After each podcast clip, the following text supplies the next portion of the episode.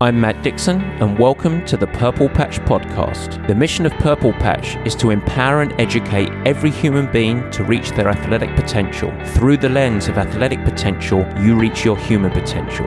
The purpose of this podcast is to help time starved people everywhere integrate sport into life.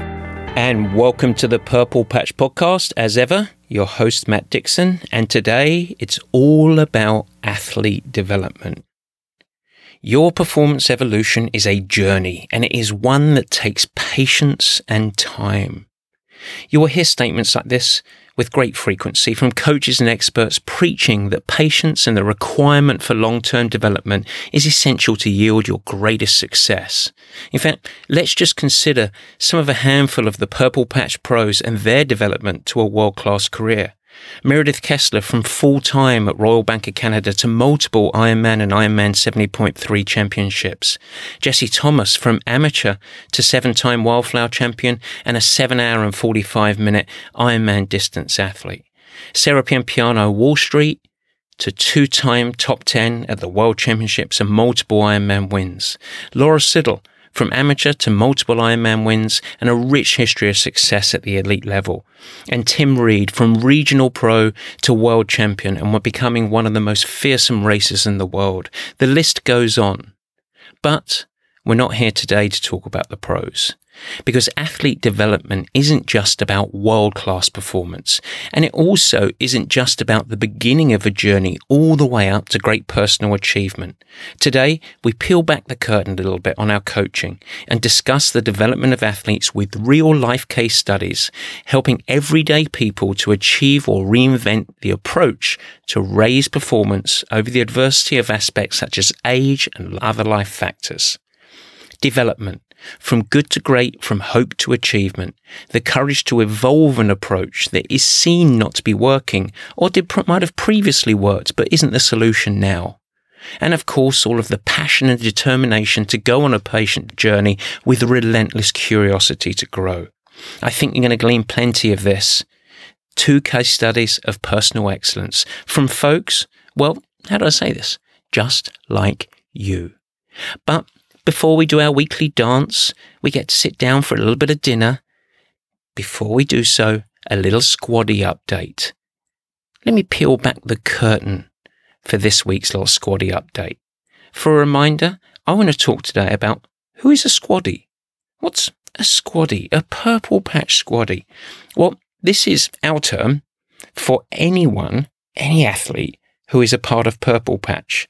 Our pros, athletes coached directly by myself, one to one athletes that are coached with an individual relationship with one of the great Purple Patch coaching team, and of course, those athletes that are a part of the Purple Patch Squad program. And the reason that we cast a broad umbrella over all of our athletes is very simple. And that's that at the heart of it, no matter what program these athletes are on, every single one of them is after the same thing improvement. But we add to this that every single one of these athletes is also chasing self improvements by buying into a collective mindset and methodology, a belief, and a belief that is proven, I might add, that when an athlete, no matter level, no matter program, when an athlete has a smart and appropriate endurance training program, with integrated strength, yes, as you'll find out, endurance athletes should do strength, but with integrated strength, anchored with a backbone of very simple and yet critical nutrition habits, all supported with appropriate recovery, including sleep, they accelerate. Every single time they improve. And that's why we focus so much on our four pillars, endurance, strength, nutrition, and recovery, because that no matter who the athlete is, is the baking component of the performance recipe. And so I would argue that you shouldn't be a purple patch athlete if you don't buy in and you don't fully embrace. Because this is the passage. For us at Purple Patch, we don't differentiate by program. We don't think about value of athlete by program. The simple quest is to aim to match the right program for athlete needs, including when possible, and this is really nice, a graduate down policy. because we realize that as education is such a critical part of our programming, many athletes want or need, at least to begin, some really individual attention so that they can become empowered and own their sporting journey. But then, as they continue, they can often graduate down through the programs and have an alternate approach. And this way, we all win. And so this week for the Squaddy update, it's a shout out to the Purple Patch athletes, our squaddies, a group who believes in the approach and integrates the lessons and habits into life and performance, whether the quest is world class performance or thriving health and energy to enable you to excel in life and be the best version of yourself. Because ultimately, look, folks, when we're all on the pool deck and we're all stripped down to our Speedos, we're all the same. So therefore, Everyone gets treated the same, no matter what the program, no matter who you are in your big, big life. And so, Purple Patch Squaddies, that sounds really appropriate for the phase of our Squaddy update. If you do want to get involved, one to one coaching, Purple Patch Squad, now, now, now, now is the time. Please reach out info at purplepatchfitness.com or of course head to the website and you can check out all of our wonderful pages of information purplepatchfitness.com we will be happy to help. But now with the end of that well let's keep it simple. Let's dance Hit it, Barry. We like the way he thinks, serious with a wink. Let's open the book. It's time to take a peek. It's the dictionary word of the week. Yes, the word of the week. And this week it is strength. Why strength? Well, let's begin with a simple statement. I don't believe that there is an endurance athlete out there who should not be integrating strength and conditioning into their weekly training. Did you catch that? Not an endurance athlete out there. That means that all endurance athletes should be integrating strength. And it's also why every single Purple Patch program has fully integrated video enabled strength embedded right into the athlete programs. It's because we believe in it. It ain't cute. It's essential. If you're a pro or an athlete that's serious and looking to qualify to Kona, well, guess what? It's a performance enhancer and it's a catalyst to resistance fatigue. A mature athlete, or maybe a female athlete who's pre or postmenopausal, well, this is essential for mobility, strength, bone density, muscle tissue strength and elasticity. Or a young athlete, well, it must be critical to be tailored for your supporting muscles, posture, synchronization of movement, and much, much more. We could go through every single type of athlete and make the case. But this isn't Gold's Gym. It isn't about taking the age old humdrum of the claim of injury prevention, which is hardly empowering or exciting. Let's face facts. When we say strength, what we mean is yes, improving your strength, but also your mobility, synchronization, resistance fatigue, power, a catalyst for you to improve your technical development across sports and much, much more. And so we also mean that the strength that you do, much like your training in endurance, cannot be random because random produces random results. It must be integrated, structured, and progressive. It must sync and mesh with your progression of the season. And so what you do in post season looks very different than the middle of race season. It has a different role, but it's all linked together for your own personal success. And so strength training, just like global endurance training, is a journey. And so don't just add it. You must integrate it. It becomes a part of your recipe.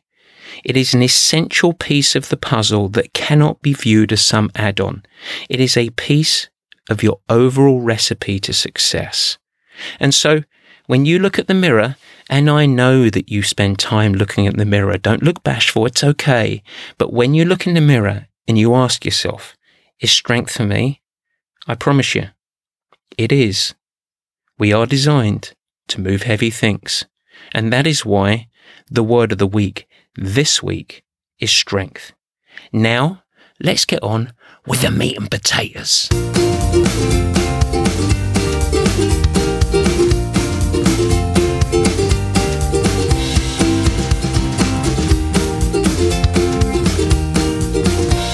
Yes, this week the meat and potatoes is all about athlete development, and we have four case studies.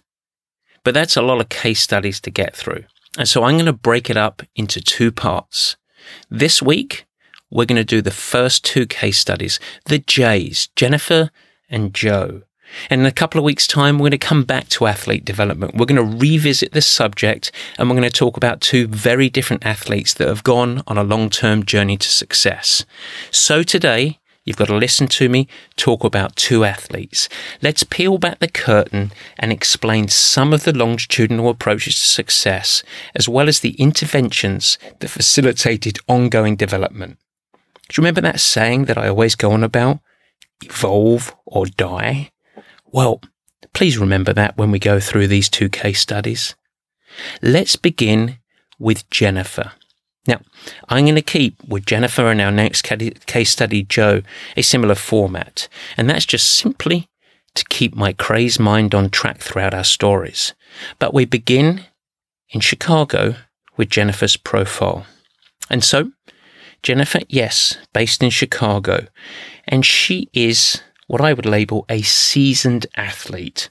Jennifer is a runner, and she does marathons and half marathons as a history, but Beyond being a frequent Boston qualifier and absolutely loves the sport of running, she also had a rich history of running from a youth age. In high school, she did track and field and cross country, and then she went on to run for a couple of years in Division 3. And so, look, she was, by definition, a good athlete, running and competing at a good level. Her college career, well, it was held up with injury. And so she took a break but she returned to the sport in her late 20s. Since that time, she has labelled herself, poetically one might add, as a runner. And a couple of years ago, she joined Purple Patch at 46 years of age. That is a lot of years running on those joints. Now, it sounds at this point that this is less about athlete development Jennifer's been at it for 30 odd years. Am I going to go back over 30 years and talk about the journey that she's taken? No. But the question in case study number one is how do we keep developing Jennifer as she matures and battles the corrosive effect of sport on her system and joints? And so let's dig a little deeper on her profile. The last three to four years were made up of frustration. Injuries, a clear drop off in speed, and the only spark is, of course, that she still has her endurance and what we might call staying power. Consistency has been minimal, up for blocks of work, down through the frustration of fatigue and injury. And the physical has been paralleled with the emotion. Her joy has been saddled like an up and down of greatness and despair. Many of Jennifer's favourite sessions that she has always loved have now become dreaded hill repetitions, speed sessions. Now it's a struggle, and her splits have slowed, and her power has dropped. Now, to her credit at this point, when she came to Purple Patch, Jennifer was clearly not done. She wasn't willing to fold the deck and succumb to decline. She was open.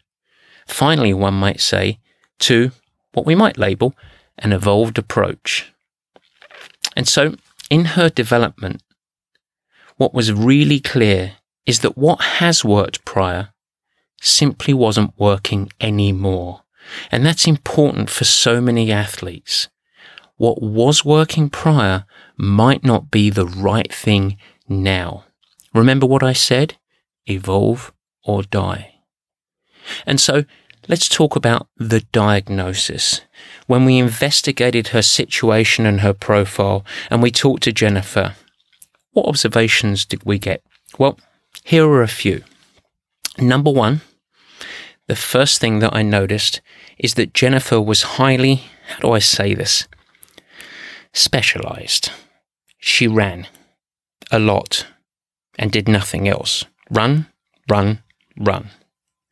Now, of course, if the only mode of training is running, it means by definition that any injury is completely derailing. It is practically in or out, hero or zero.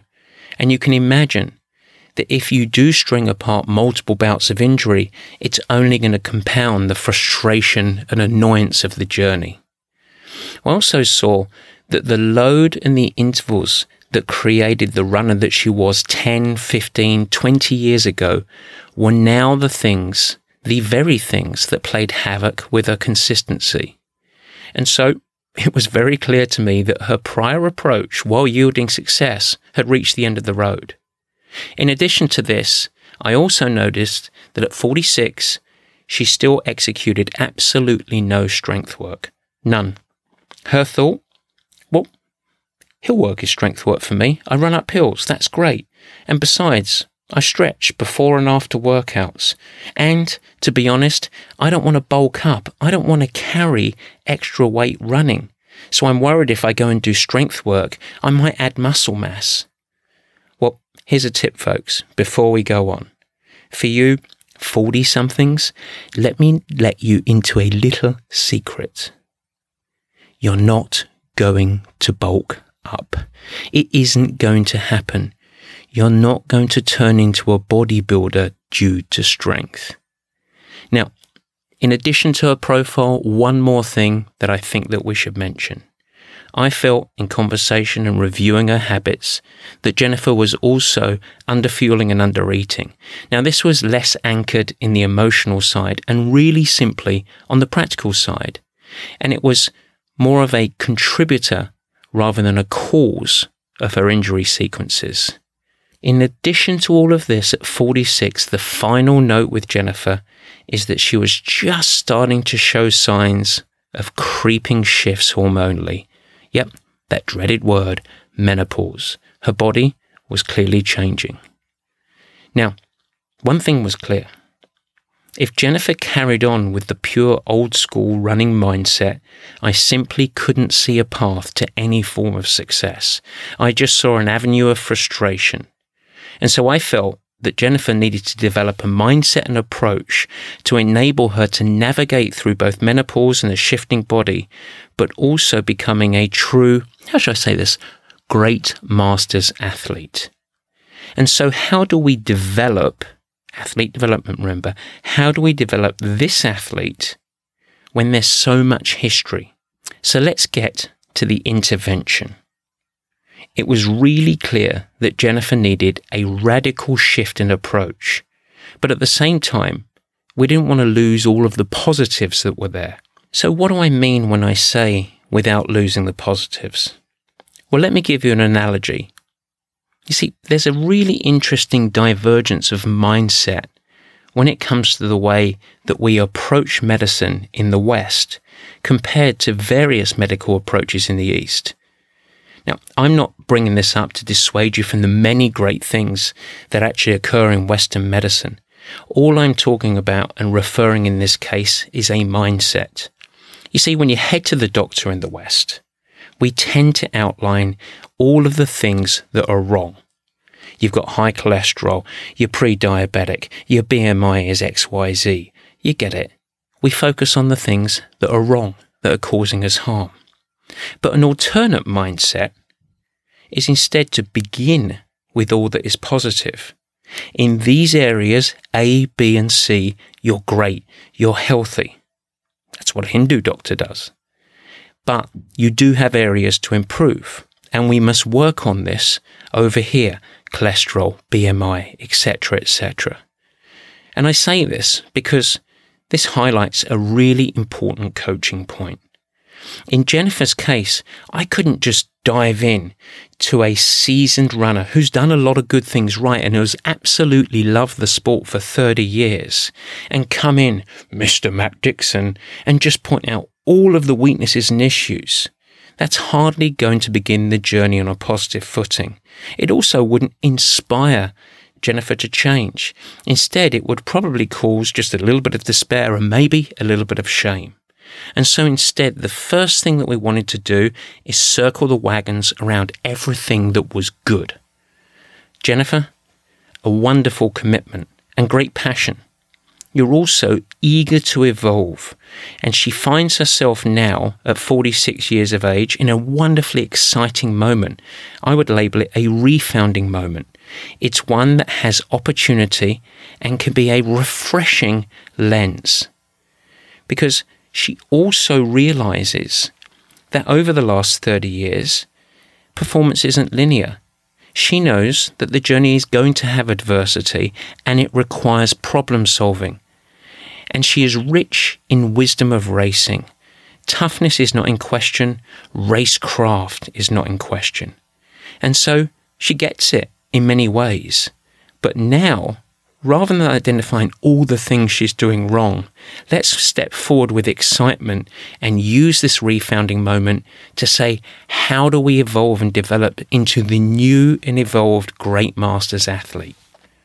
Well, the answer to that, and if we need to package up the catalysts for her struggles in performance, and as well as remaining really consistent and, hath- and healthy, we can probably attribute a few things in her case. Number one, clear underfueling.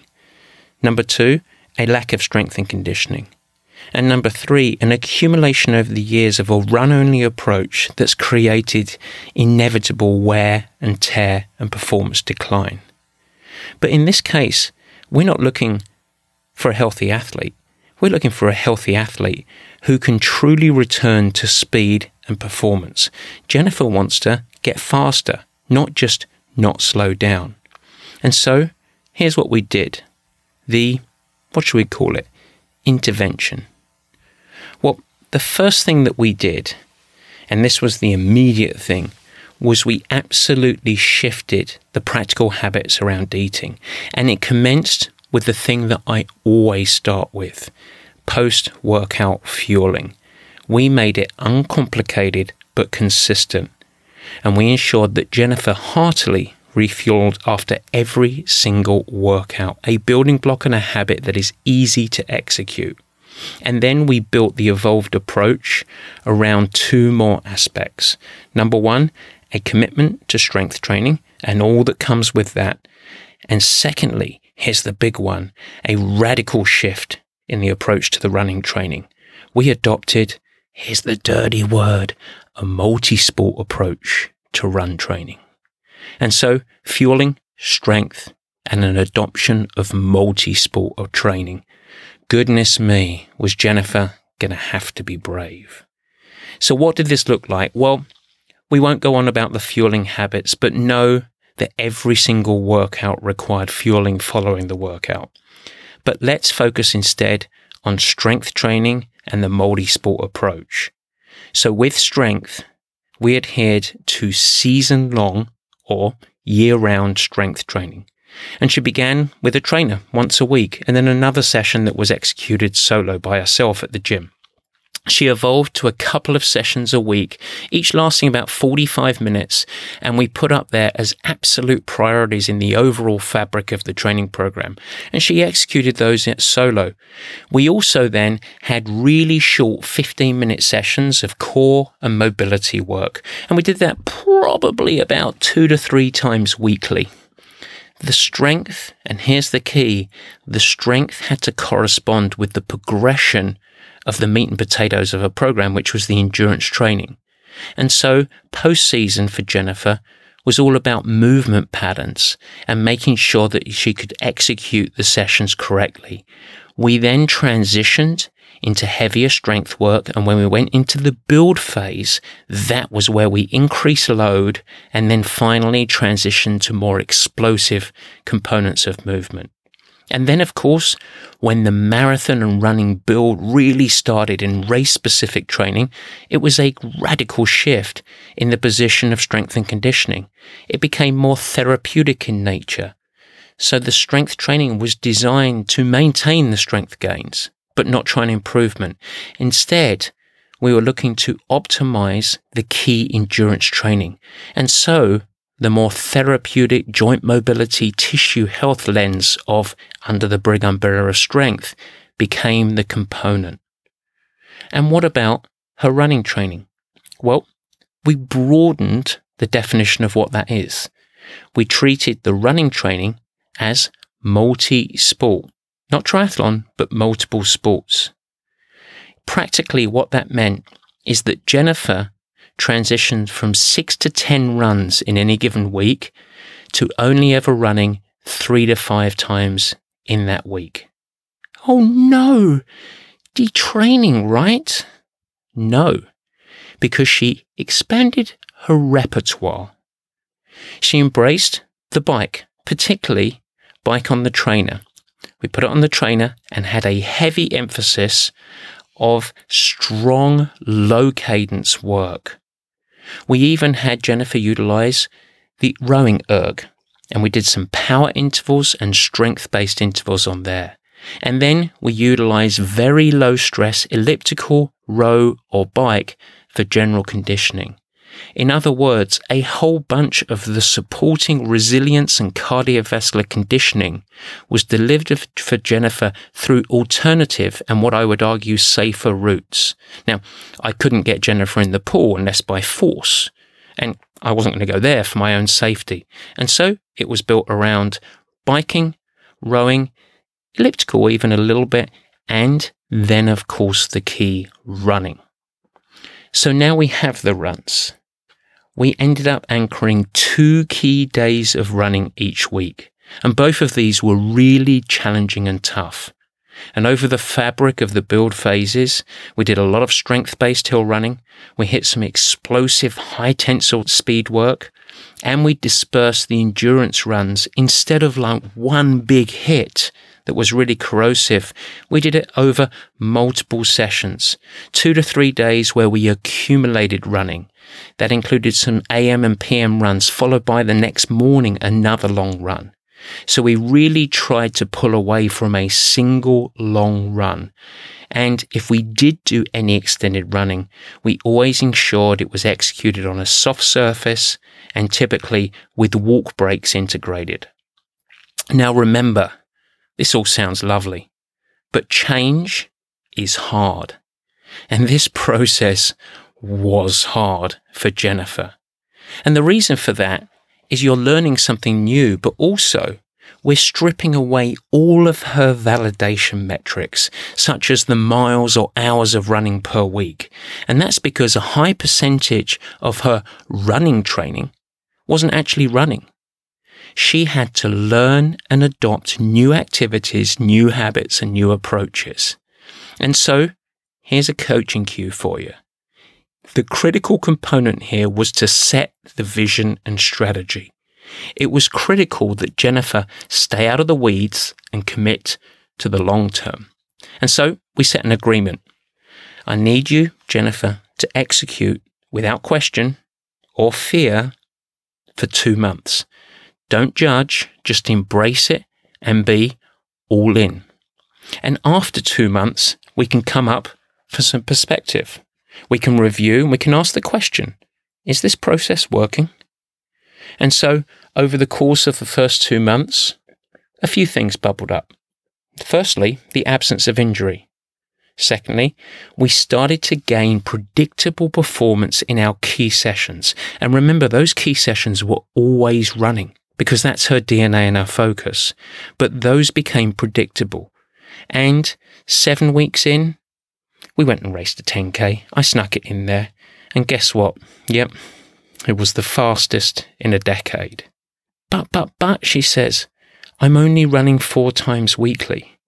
Yes, Jennifer, but your program is about more than running to help your running.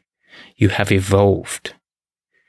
So to develop for Jennifer, it took an evolved approach not just for Jennifer's performance, but to set the stage for shifts in her body via menopause and aging. Because what we really created here was new passion, new challenge, and setting her up for running as a lifestyle without an end date. Oh, and yes, she did go back and she did race a marathon and she enjoyed it and she smiled. And yes, she thrived. Well, kind of hit it out the park, to be honest, and it evolved another marathon, and that was a return trip to Boston. But now, this year, marathons are off the shelf, at least for a little while, because Jennifer's thinking about a bike trip and a trail running race, and even, just maybe, maybe, a triathlon. I've just got to persuade her to get to the pool. The lesson here is that your journey is not over when you start to feel decline and frustration. You just might need to shift the approach to enable you to continue to develop and continue onto the path of success.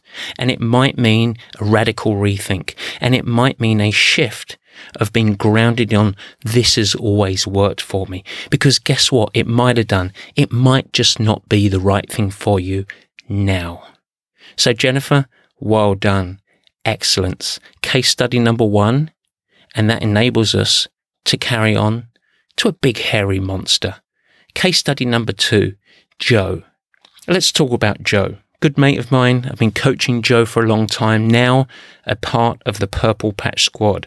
Remember what we talked about earlier? Graduate down. So, Joe, the CEO executive. But Joe was a former explosive athlete. Or, okay, I'll let you in. NFL. He used to play for the Seahawks. But when I met Joe incoming, he had already interviewed several coaches, and the prevailing attitude was across the board. Look, Joe, you're coming up mid to late 40s.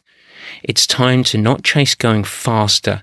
Instead, what we want to do now is to try not to slow down. Well, Joe had been in endurance sports for just a couple of years, and prior to that, he was a born athlete, but he was a team athlete. And so, for good or for bad, I happened to be the last coach that he spoke to. And so when he positioned his goals, he positioned them, I think, in line with the feedback that he heard from the coaches prior. Look, Matt, I'm not looking to slow down. What? You've been in the sport for two years and you're already in defense mode? Nonsense. Brother, you haven't even started yet. But I'm late 40s. Yes, but you're young in the sport, Joe and you have the assets physically. And so stop putting up walls. It's time to lay down roadmaps. And we got cracking. Here is an explosive athlete that's young in the sport. And how do we develop him to speed as he starts to venture into his 50s? Well, let's talk about the diagnosis. We decided to get cracking with each other, and it was very clear. And let me put it one way to begin you can imagine strength was not a limiter. In fact, when I sent him through some testing and watched him, it was pretty clear. His core stability and strength was as though he'd spent the last 20 years of his life lying on a nail board with a troupe of Cossack dancers perform their dress rehearsals on his stomach. Joe was powerful, but he was also as supple as a ball of tightly bound rubber bands, stiff tight with highly limited mobility in shoulders, ankles, and hips. Mr. Mobile, he wasn't. That means that he had pretty limited swimmability. He had a tough time retaining position on the bicycle, and everything was held tight on the run.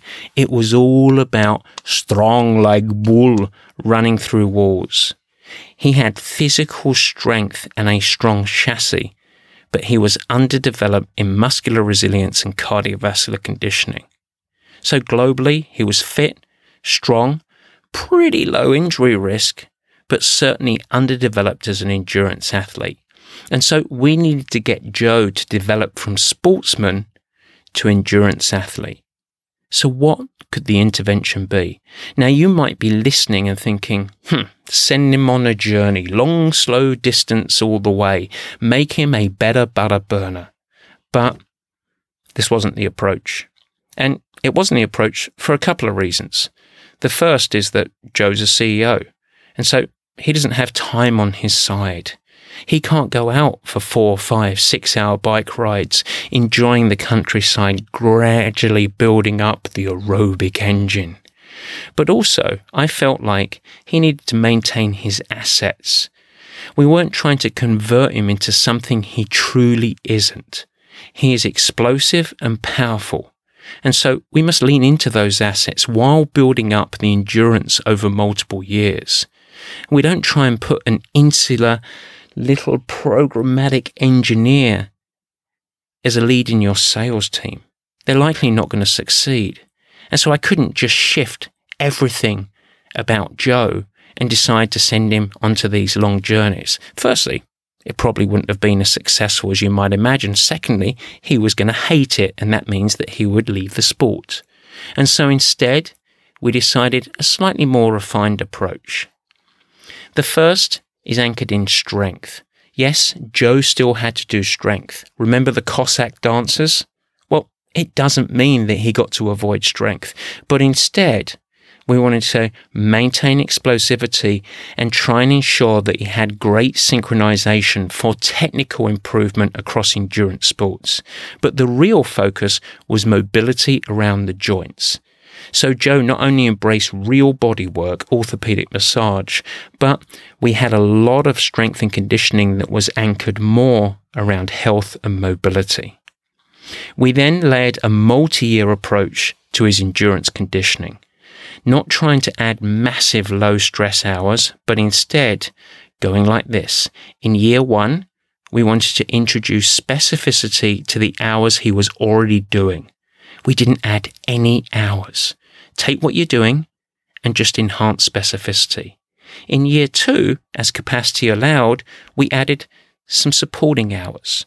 But those supporting hours tended to be in the safer endeavors, swimming and cycling, because we wanted to develop resilience.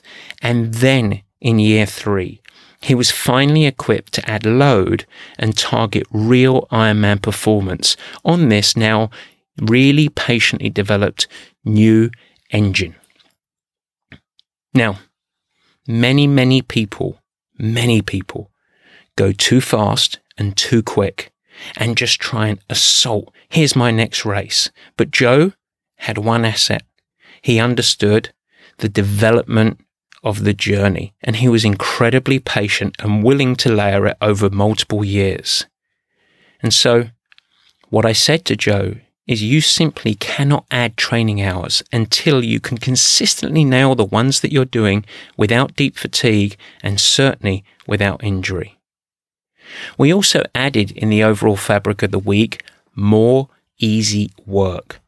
Joe was explosive, tough, strong. So therefore, his recovery actually took longer. And so in any given week of training, he only had two and at the very most three hard days of training. What you would call highly polarized. He was either on or really off with much lower stress work.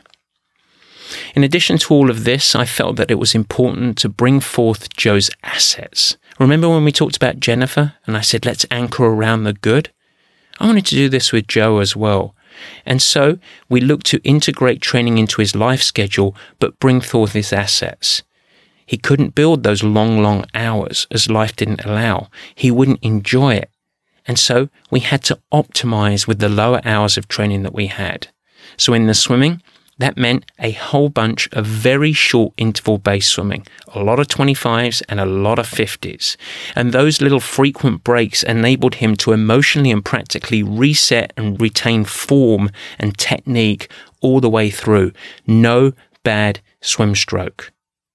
Part two then was lots of strong low cadence work on the bike. Strong like bull was a mantra, and it fed his natural instincts while, of course, developing resilience, much bigger than in riding, but also when it extended into running. The low cadence work on the bike helped him become a better runner.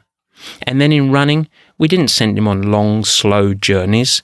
That was just going to be limiting and it was going to be in, ridden with injury risk. And so we did a lot of short runs and a lot of runs that had strength based elements. Very limited on the long and corrosive endurance running that we knew that his frame would probably end up being prone to injury. And so what was the outcome for Joe? Well, he went faster in year one. And then He went faster in year two. And finally, he went longer and faster in year three, and that became an Ironman. And that Ironman ended up in qualification for Hawaii in year four. So, in the next five years, he got faster each year. And, and this still amazes me, I've got to be honest, he was never injured. He thrived in work and he loved life. What were they saying? Just don't slow down.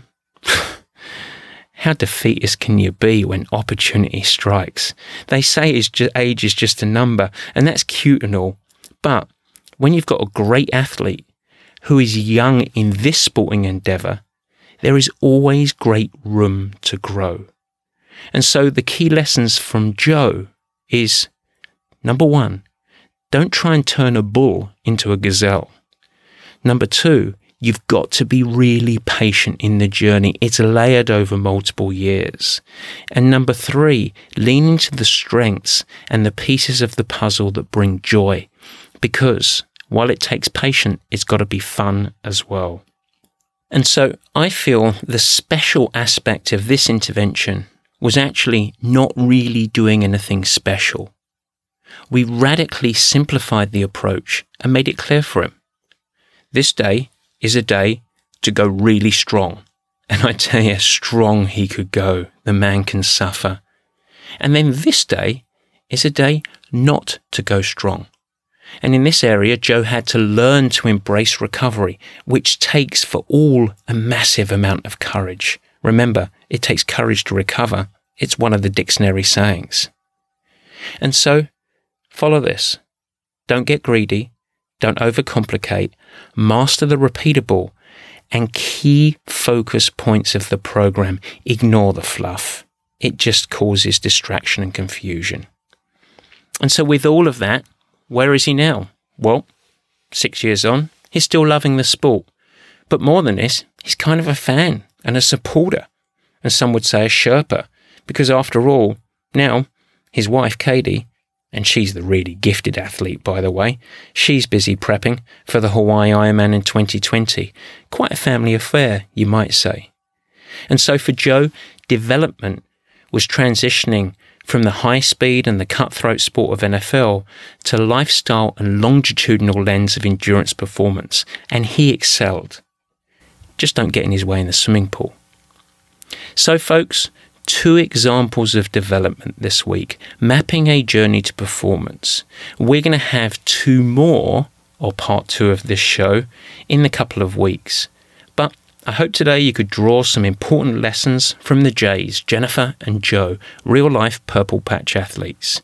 Now, remember, as you listen to these, or if you listen to any of the other shows on the Purple Patch podcast, you can always reach out. We'd love to hear from you, and we do all we can to answer your questions and even highlight some of the questions on the shows. Just get asking. Look out for part two of athlete development in a couple of weeks. In the meantime, a quick message for you. Yes, you. You over there on the fence. What are you waiting for? What's to lose? Why do you embrace the lessons and not commit? Don't hide from coaching or support. Don't you remember? Didn't you listen to the show about 2020? You've got an open invitation from me to dance. We're here for you. Come on. I've had enough. Purple Patch Squad, Purple Patch one to one coaching, feel free to reach out and get involved. PurplePatchFitness.com or info at PurplePatchFitness.com. Come on, I'm not waiting around forever. Stop being intimidated or think it isn't for you. We are all embracing. Remember the common thread? Everyone's just looking to improve. Get involved and take action now. And I am going to come back and check in with you next week. So please do take this personally. I'm talking to you. See you next time. Goodbye. And remember, I'm coming back to check in. Thanks for listening, guys. Take care. This has been the Purple Patch Podcast. If you like what you hear, we'd really appreciate it if you share with your friends and even go the extra mile and head over to Apple Podcasts to subscribe, rate, and review the show. The Apple Podcast link is in the show notes. Your support and positive reviews go a huge way in increasing our visibility and also the exposure to time starved people everywhere who want to integrate sport into life and ultimately thrive. Don't forget, you can also follow us on Instagram, Facebook, and Twitter. Cheers!